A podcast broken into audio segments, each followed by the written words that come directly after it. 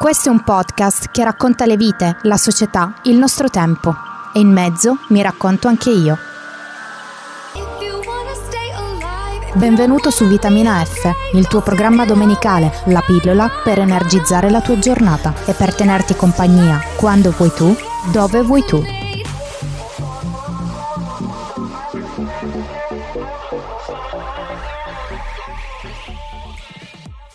Bentornati amici miei, Oggi puntata leggera, niente ricerche, sono sempre vitamina F, ma oggi in studio ho due ospiti speciali. Buonasera. Buonasera a tutti. Sono Antonella e Serena e ho deciso di invitarle in studio perché il podcast di oggi sarà più simile ad un programma radio che a un podcast. Ho voluto fare qualcosa di leggero per i miei ascoltatori e parliamo di relazioni amorose e in particolare poi andremo a sviscerare le caratteristiche delle diverse tipologie di donne nelle relazioni amorose. Cioè, praticamente ce la cantiamo, ce la suoniamo, ce la balliamo tutta da sola, insomma. Ma soprattutto che leggerezza.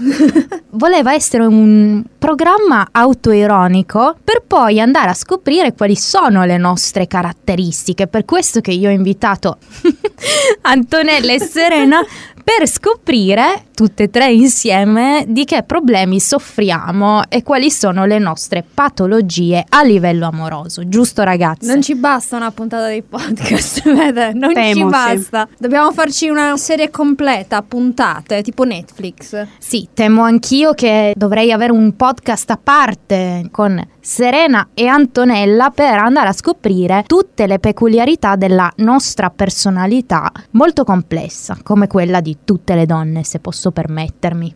Ma la domanda è, ci conosciamo abbastanza da poter parlare di queste cose? No, eh, scherzi a parte. Non so se riusciremo a restare leggeri sul tema, perché il tema può prendere pieghe un po' più così profonde, ma cercheremo di restare a galla, di non affondare. Cercheremo di affrontare questo argomento che in realtà, se ci pensate, è un argomento molto serio, molto profondo, però se affrontato con ironia può essere anche divertente. Beh sì, altrimenti povere noi tre e poveri tuoi ascoltatori, perché non vogliono sentire dalle nostre disgrazie, probabilmente. Assolutamente no. Ma no, io sono ancora in mood ottimismo dopo il podcast sull'ottimismo che ho registrato, quindi penso che i miei ascoltatori abbiano capito cosa Co- aspettarsi dal mio podcast, intendo. Come siamo fatte? Anche. Sono io che non lo so cosa aspettare. Ok, vi volevo parlare di un articolo che ho letto su Elle che elenca 5 verità delle relazioni amorose partendo dal presupposto che gli uomini vengono da Marte e le donne vengono da Venere. E si incontrano per sbaglio lì nell'universo. Esatto, veniamo da due parti differenti, da due pianeti differenti, ma c'è qualcosa che ci accomuna, a quanto pare. Oddio, cos'è che ci accomuna? La voglia di distruggerci l'esistenza stando insieme. No, ma ottimismo, il profumo della vita proprio, eh. no, eh, ironia, ok? Ironia. Ironia, ironia. Si vede che Serena non l'ha ascoltato il mio podcast sull'ottimismo, perché altrimenti parlerebbe diversamente.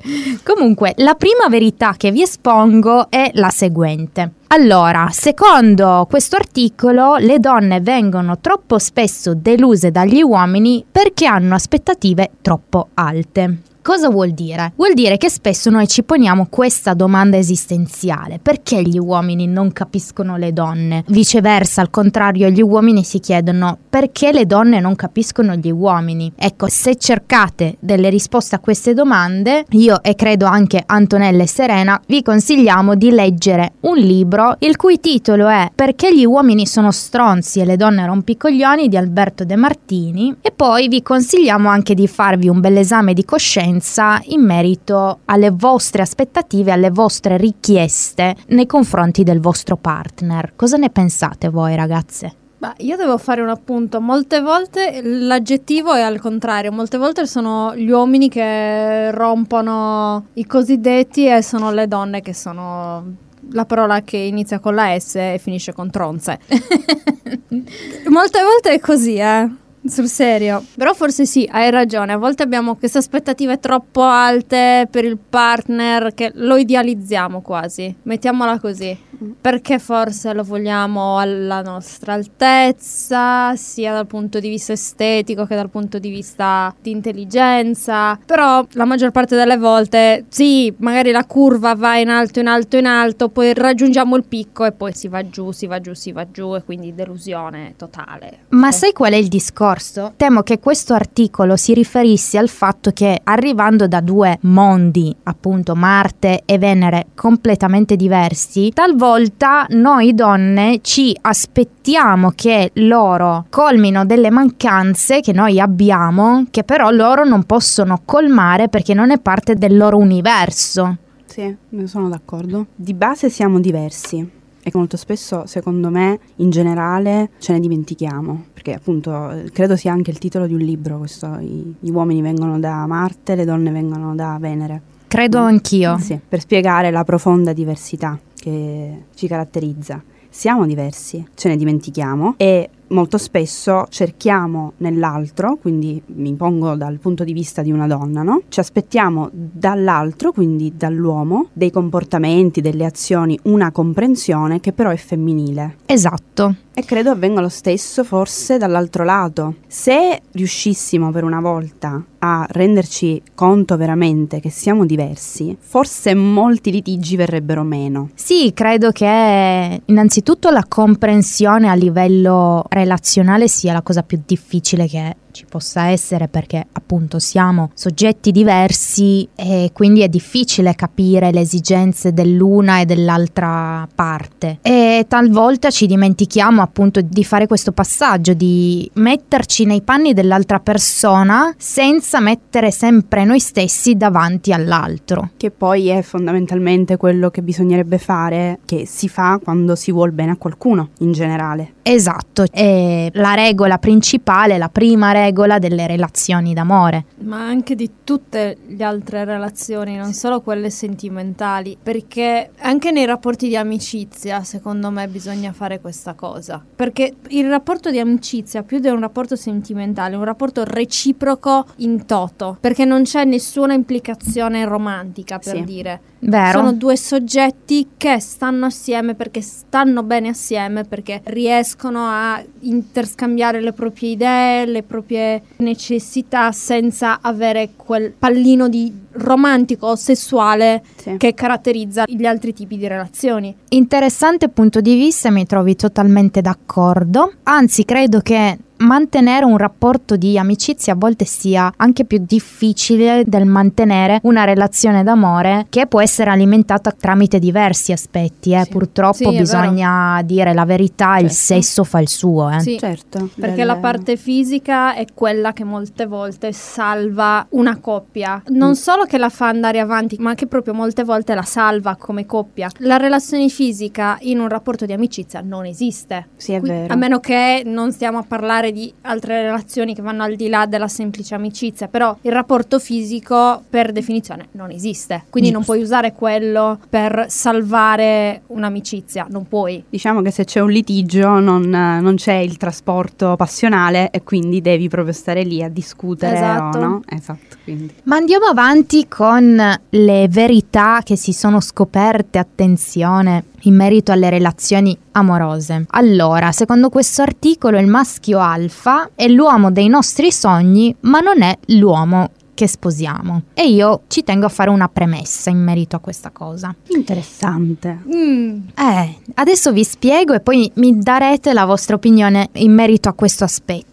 Allora, secondo i canoni di una donna, il maschio alfa è l'uomo dominante, quello self-confident, se vogliamo dirla all'inglese, è l'uomo intraprendente e via dicendo. L'uomo che non deve chiedere mai. L'uomo che non deve chiedere mai, al massimo è lui che chiede a te, che può andare bene fino a un certo punto. Eh, Però, insomma, nel mondo animale invece il maschio alfa viene identificato con il soggetto che ha un ruolo più alto nella società. Mm. Mentre nel quotidiano appunto tendiamo a usarlo per riferirci al soggetto predominante. Però il problema si presenta quando nella relazione troviamo questo fantomatico maschio alfa che tende a predominare, però poi ci rendiamo conto che a noi non piace questo aspetto. Cioè noi diciamo, perlomeno, perché poi discutibile anche questo, di volere un rapporto alla pari. Certo. Io credo che in genere, adesso dirò un luogo comune, ma secondo me è vero, la verità sta nel mezzo. Diplomatica, Serena. Mi rifaccio anche un po' alla mia esperienza o quello che io cerco in una persona, perché quando parliamo di maschio alfa a me viene in mente qualcosa di negativo, no? Perché tutti questi aspetti che tu hai elencato molto spesso vertono su un lato negativo. Non so, mi viene in mente anche un po' la prepotenza, il voler prevalere sulla donna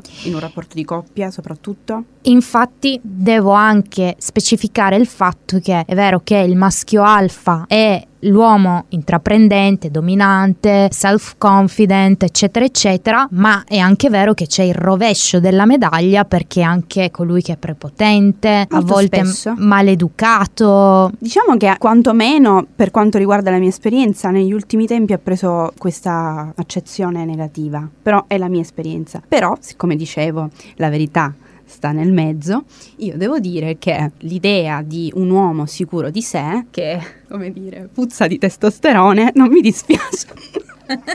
Questa è una definizione perfetta, Serena. L'uomo che puzza di testosterone. Cioè che sa proprio di, di maschio. Guarda, io mi ricollego a quello che hai detto tu in questo momento, dell'uomo che puzza di maschio. Perché è vero, da un punto di vista chimico-biologico, essendo noi animali, perché chiariamoci, Sì. l'uomo è un animale, punto, noi donne siamo attratte da chi è dominante, ma per un fatto puramente di Natura. di natura, esattamente, di natura, perché dai tempi della preistoria tu prendevi quello dominante appunto perché era quello dominante, perché era il più forte, perché era quello che riusciva a sopravvivere, insomma, per far andare il DNA. A portare il- avanti la specie. Esattamente, per portare avanti la specie. Ora però, secondo me non è più così, o meglio, noi non abbiamo più questa spinta alla riproduzione del miglior DNA possibile. Adesso più che all'aspetto fisico o all'aspetto puramente biologico di una persona, molte volte si guarda più il cervello di una persona. Che Quindi fortuna. se il cervello è un bel cervello, sì, perché magari quella persona è intelligente, ma anche un grandissimo pezzo di DM, mettiamolo così, allora non la prendi quella persona, nonostante il suo cervello sia un bel cervello, ma se tutto il resto non collima perfettamente con il cervello, beh, Beh, no, questo- grazie. Questo per fortuna dobbiamo anche dire. Però devo farti un appunto, Antonella, perché mi trovi d'accordo in merito alla questione della donna che sceglie l'uomo che lo attragga sotto il punto di vista dell'intelligenza, sotto il punto di vista emotivo e via dicendo, ma non è vero che non guarda l'aspetto fisico. Infatti alcune ricerche scientifiche hanno dimostrato il perché a volte una donna tradisce ed è perché la donna, proprio perché cerca il partito migliore sotto ogni punto di vista per portare avanti i suoi geni, va a ricercare in un secondo partner quello di cui il primo manca. Quindi se hai il fidanzato intelligente, sensibile, molto attento e via dicendo, vai a trovare il bellone, Il contrario, quindi. non il contrario, perché anche il secondo partner può anche essere intelligente, Mhm. emotivo e via dicendo, ma deve avere ciò di cui manca il primo partner. Quindi se il primo partner non è bello, o almeno per i tuoi canoni non è bello, tu vai a ricercare nel secondo partner, con cui tradirai ovviamente il primo, il ragazzo bello, quello che tu consideri essere ragazzo bello, proprio Cioè, perché... L'aspetto che manca all'altro. Esatto,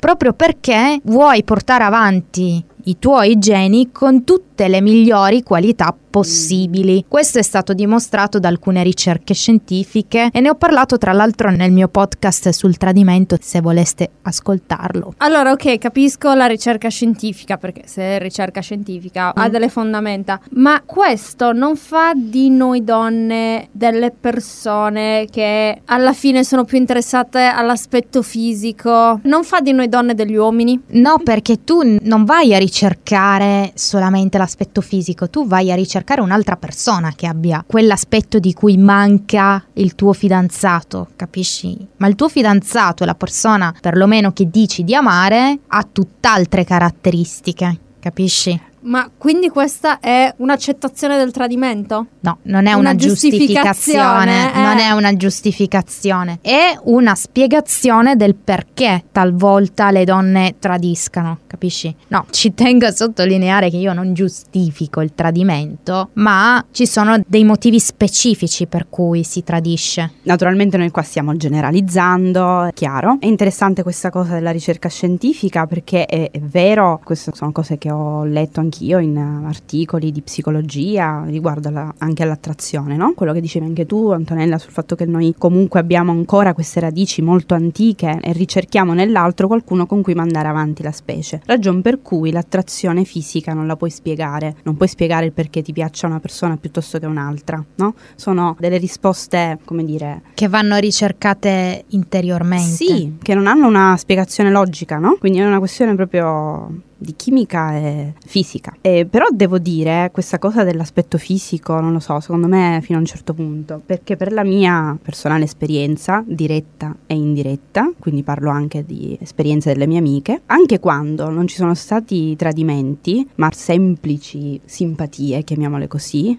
extra, verrebbe da dire coniugali, ma non sono coniugali, ma Extrarelazionali. Esatto, grazie. Si sono sempre basate su delle mancanze emotive, non su aspetto estetico, ma mancanze di attenzioni o mancanze proprio di aspetti della persona, caratteriali, che venivano trovati in altre persone. Banalmente, non so, una carineria, un non dare per scontato la persona che è accanto. Allora queste ragazze trovavano nella persona X fuori da quel rapporto proprio quello che a loro mancava e venivano attratte. No, no, ma infatti durante il mio podcast io comunque parlo di diverse motivazioni Eh, per cui vabbè. una donna può tradire. Ci tenevo semplicemente a specificare che è vero che mettiamo in prima linea magari degli aspetti che vanno oltre a quello fisico, però è anche vero che inconsciamente ci teniamo anche a quell'aspetto lì. Ma io sono succube della bellezza, ragazzi, ce lo dico senza problemi. Ora, ripeto, eh, quella era la mia esperienza e mm, io posso parlare solo attingendo alla mia esperienza, no? Non posso dire no, io guardo solo la testa e il comportamento. Sarebbe ipocrisia. Assolutamente. Io guardo. E purtroppo Prima di tutto guardi. Guardo, e purtroppo, e devo dire purtroppo, sono attratta dai bellocci, capito? Lo dico tranquillamente, quindi quella cosa mi colpisce. Poi ci sono tanti altri aspetti. Eh, mi ricordo, io una volta sono uscita con un ragazzo che non è affatto un bel ragazzo, semplicemente un tipo che può piacere, può non piacere. Ci sono uscita perché era estremamente brillante. Ancora mi ricordo la conversazione con questa persona, una delle poche volte in cui veramente sono stata colpita dalla mente di una persona, nonostante sapessi che non era il mio tipo.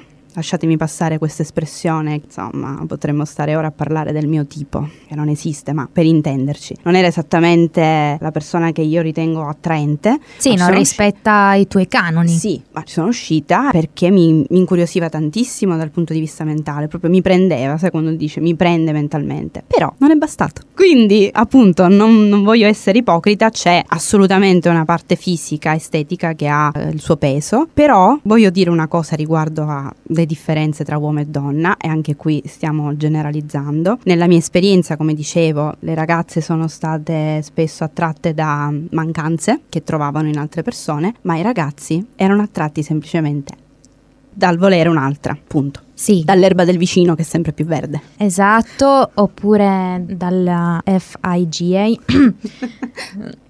Ok, andiamo avanti. Un altro problema che insorge quando si parla di relazioni è lo stereotipo per gli uomini sesso e amore sono due cose distinte. Mi spiego meglio. Spesso noi donne ci ritroviamo a giudicare l'uomo con tutta una serie di stereotipi e pregiudizi che possono essere elencati più o meno così. E ditemi poi se mi sbaglio. L'uomo infantile, l'uomo insensibile, è maschilista, egoista, superficiale, menefreghista. Questi diciamo che sono i più comuni. Che belle qualità, eh?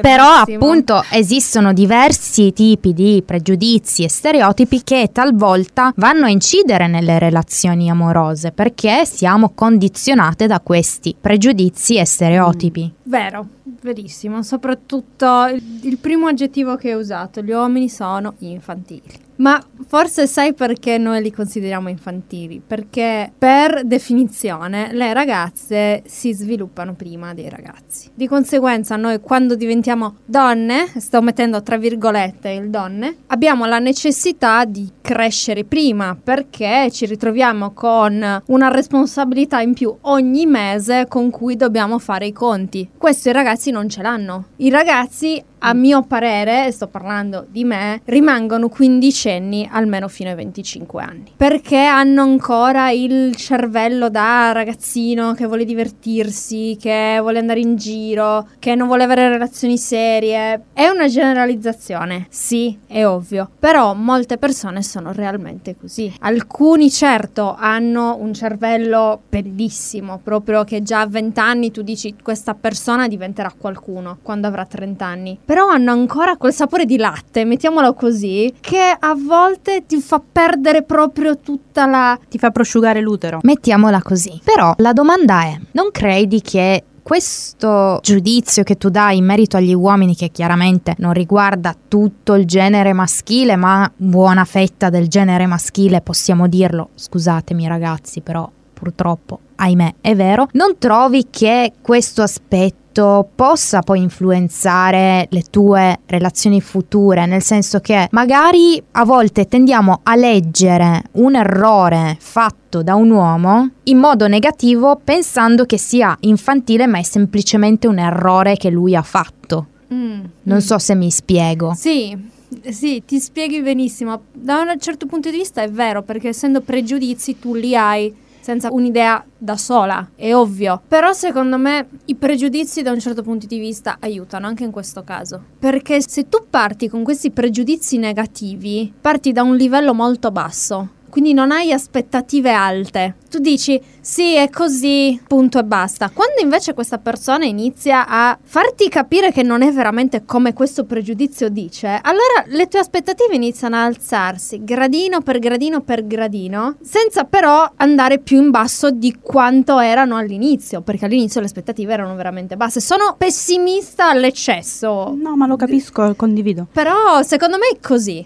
Però ragazze rischiate di andare incontro a una brutta situazione nel senso che poi l'altra persona si sentirà in dovere di dovervi dimostrare che non è così e rischiate di allontanare l'altra persona. Cioè secondo me l'inizio migliore sarebbe senza nessuna aspettativa né negativa né positiva Il Dalai Lama forse ce la fa. Sì, una tabula rasa del genere non credo sia possibile, ma sai cosa? Da un certo punto di vista hai ragione, perché tu dici sì, avrà il peso di doverti dimostrare che non è così. Se tu glielo fai capire Esatto, che hai è delle as- quello. cioè, mm, ma È verrà quello. fuori verrà fuori Oddio, Dipende dalla persona che Sì. sei tu, e se hai più o meno delle aspettative, perché quello che hai detto tu è assolutamente sacrosanto, cioè non devi avere aspettative, ma secondo me nella vita in generale, non solo nelle relazioni, più che mai, perché lì insomma rischi veramente di rovinare tutto se hai delle aspettative che poi non combaciano, no? E molto spesso queste aspettative sono solo tue creazioni del tuo mondo, di come sei cresciuta, non so, Disney.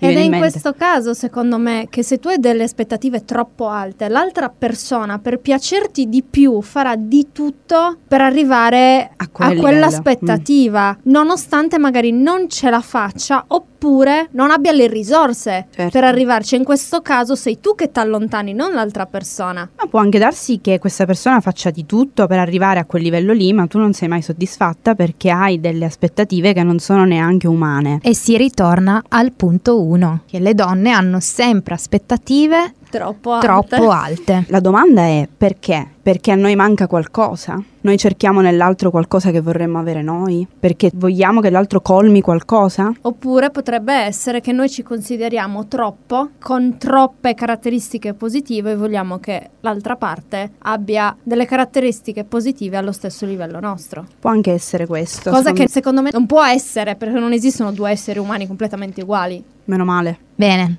Continuiamo con eh, gli aspetti di una relazione che ho scoperto grazie a questo articolo. Un uomo è pronto per una relazione sempre troppo tardi, in età avanzata. Però la domanda è qual è questa età? Domande che non trovano risposta, no? No, se devo andare con quello che ho detto prima, quindi che un ragazzo resterà quindicenne fino almeno 25 anni, allora sì, se questa generalizzazione fosse vera, allora un ragazzo non sarebbe pronto per una relazione fino ai 30 anni, forse per una relazione seria, ma sappiamo che non è così. Il problema è che secondo questo articolo non c'è un'età esatta secondo cui l'uomo è in realtà pronto per questa relazione, perché spesso l'uomo dice di non essere in una relazione, ma dice di uscire con quella persona, no? Perché non vuole ufficializzare, perché si sente investito, si, di, investito responsabilità. di responsabilità che non si vuole prendere. È terrore puro quello, secondo me. E allora quando è che l'uomo è pronto per una relazione? Anche qui non possiamo darci una risposta, ma questo è uno dei motivi per cui la donna cerca sempre l'uomo più maturo, mm. un po' più grande di lei, perché crede che possa andare a colmare ciò che un coetaneo non riesce ancora a percepire. In parte condivido, eh, nel senso questa ricerca dell'uomo più maturo perché ti dà l'impressione,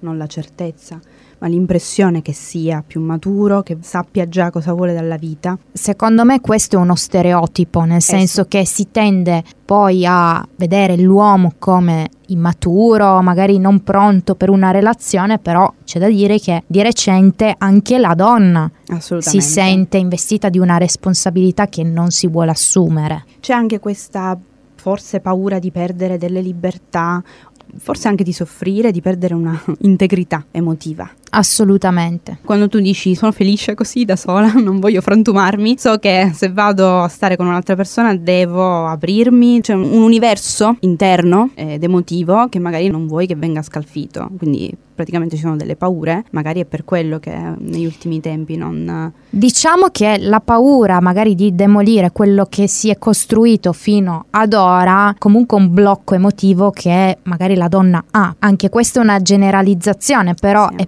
provato il fatto che la donna ci mette un po' di più a costruire se stessa, come integrità, come carattere. Ma anche a causa della società in cui viviamo, esatto. anche per quello. Esatto. Sì. Quindi una volta che raggiunge una sorta di equilibrio, una sorta di felicità, se vogliamo, interiore, ha paura di perdere tutto ciò che ha guadagnato fino ad allora, anche perché si arriva all'ultimo punto che ho letto è molto facile innamorarsi di un narcisista. Le donne spesso tendono a cercare i narcisisti. Senza saperlo. Senza saperlo, chiaramente. Purtroppo si incappa in questa sfortuna. Voi avete avuto a che fare con un tipo del genere? Io no, personalmente no. Io sì, non è stato divertente. Io pure, credo, non è stato divertente. L'ho capito tempo dopo. Secondo Ma me lui non, non lo, sa. capisci subito. No. No, chiaramente anch'io l'ho capito dopo anni, ma tre anni ci ho messo a capire che sono stata con un narcisista, chiaramente. Ci ho messo un bel po' di tempo e poi quando l'ho scoperto ho deciso che dovevo invertire questa tendenza ad essere attratta dai narcisisti. Quindi io con i narcisisti non voglio più avere niente a che fare, ma ti dirò anche un'altra cosa. Per me il narcisista puzza proprio di narcisista, nel senso che ha degli atteggiamenti o magari utilizza delle parole, dei toni che mi ricordano quegli atteggiamenti. Quindi, una volta che io mi rendo conto, realizzo che una persona ha dei comportamenti che non mi piacciono, ci penso due volte prima di uscirci insieme. Ma secondo me anche questo è un retaggio genetico che abbiamo dalla preistoria e dal fatto che noi siamo animali. Pensate al pavone. Come fa il pavone per conquistare la femmina di pavone? Apre la coda, che è la cosa più bella che ha. Quindi la femmina sarà attratta dal pavone con la coda più bella. Ed è quello che ci mette più impegno, che nel mondo degli uccelli per esempio canta meglio, quello che ha la criniera più folta nel caso dei leoni, insomma è anche quello un fattore genetico secondo me. E noi siamo attratte da chi si sa vendere meglio, perché i narcisisti si sanno vendere. Assolutamente, e tra l'altro vendono di se stessi un'immagine che non è reale. Esatto. Tu vuoi conquistare più femmine possibili per mandare avanti la specie. È se- Certo. È sempre lì, però non te lo fanno capire perché è una cosa che Ma- ti arriva in modo molto subdolo. Io credo, almeno con la mia esperienza con questa persona, che secondo me è un narcisista, lui non lo sa. No, Io- ma certo, ma a parte che non lo sa, ma poi non lo ammetterebbe mai, ma io anche sono convinta che la persona con cui sono stata io non ne abbia idea Sì. e non lo ammetterebbe mai, anche perché i narcisisti sono molto restii a ricevere critiche, Uh, quindi per carità. non Fatto- sarebbe possibile per loro. No, ma il fatto è che eh, secondo me il narcisismo è una cosa più profonda. Cioè di solito quando si pensa a un narcisista pensiamo alle cose più terribili, no? Una persona che intenzionalmente vuole farti del male. Secondo me l'intenzione c'è ma in parte. Per altra parte c'è una volontà a volersi specchiare nell'altro. no? Assolutamente una delle caratteristiche del narcisismo. Io ricordo che questa persona era veramente molto brava a usare le parole, ma parole veramente di un certo peso. Misurate. Ma proprio sì.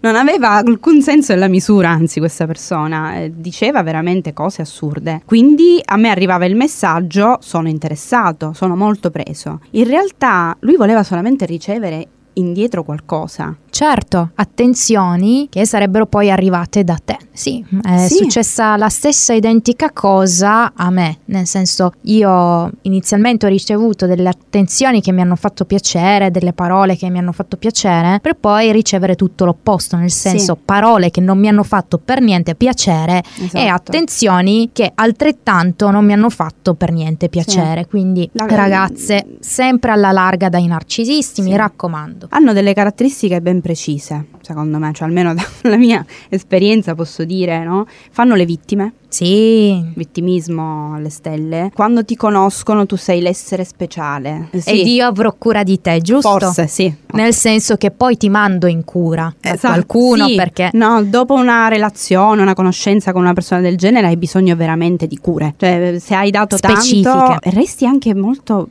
così, rimani perplessa, che dici, ma scusa, io ho conosciuto una persona che era così dolce e sembrava una vittima, appunto, no? una persona che aveva delle mancanze. E in realtà poi è una persona piena di sé, molto spesso, e che cerca in te uno specchio in cui riflettersi, no? Esatto. Mm, Per il proprio ego. E mi ricordo un'altra caratteristica, questo è un mio consiglio a chi ci sta ascoltando per riconoscere una- un narcisista, è una persona autoriferita. Si parla solo ed esclusivamente di lui o lei, perché può essere anche una donna. dei suoi problemi, di ciò di cui lui ha bisogno, quindi tu ovviamente, siccome sei la persona che gli sta a fianco, nonostante tu non lo sappia, ma sei cornuta, in ogni caso devi aiutarlo. Sì, quindi il discorso su di te che stai aiutando questa persona è solo e unicamente preso sempre in relazione a lui. Quindi io ricordo che si parlava di me con questa persona, ma sempre in relazione a lui. E me ne sono accorta veramente tardi. Eh, purtroppo sì, sono errori che si pagano cari e di cui ci si rende conto molto tardi, ti capisco benissimo Serena perché è successa la stessa cosa a Ma me. eh, a distanza di tempo poi mi sono resa conto ho detto ma questa persona stava male di testa, aveva dei problemi, questa persona continua ad avere dei problemi perché adesso io mi rendo conto di ogni piccola cosa e dico vedi questo qua è un altro segno di narcisismo, proprio è un grido continuo di attenzione. Assolutamente sì, lui deve essere sempre al centro dell'attenzione, ma poi tra l'altro non solo della tua attenzione, persona che gli stai accanto, ma dell'attenzione di tutte le ragazze possibili, immaginabili. Non vi preoccupate perché come vi ho spiegato durante il podcast in merito alle relazioni tossiche, il narcisista tornerà per farvi soffrire ancora e per prendersi le attenzioni che non merita, ma voi siete forti, siate forti e sappiate dirgli di no. Discussione interessante quella in studio, vedo che anche le mie colleghe Serena e Antonella si sono sentite coinvolte in questa discussione. Purtroppo non possiamo affrontare il tema delle donne nelle relazioni durante questa puntata perché il nostro tempo insieme è ormai finito, ma Torneremo. ma torneremo per affrontare l'argomento in un altro episodio di Vitamina F, sempre con Antonella e Serena. È stato bello essere qui perché è diverso sentire vitamina sul podcast podcast e sulla radio. Invece stare nello studio qui, vedi Farne che... parte. Esatto, vedi che c'è la carica qua dentro proprio. Poi c'era stato anche il tema. Il tema è stato bello elettrizzante. Io vi ringrazio moltissimo ragazze per essere state mie ospiti durante il programma. Ma grazie a te. Grazie a te. Torneremo ancora. Sembra una minaccia. Sì, quasi. Sembra una minaccia, però questa volta il podcast sarà a favore degli uomini. E dai, per par condicio, esatto. insomma. Io vi saluto, vi mando un bacio e un abbraccio da Nire Ciasa. Ciao dalla vostra Vitamina F. Vi aspetto domenica prossima con un nuovo episodio di Vitamina F.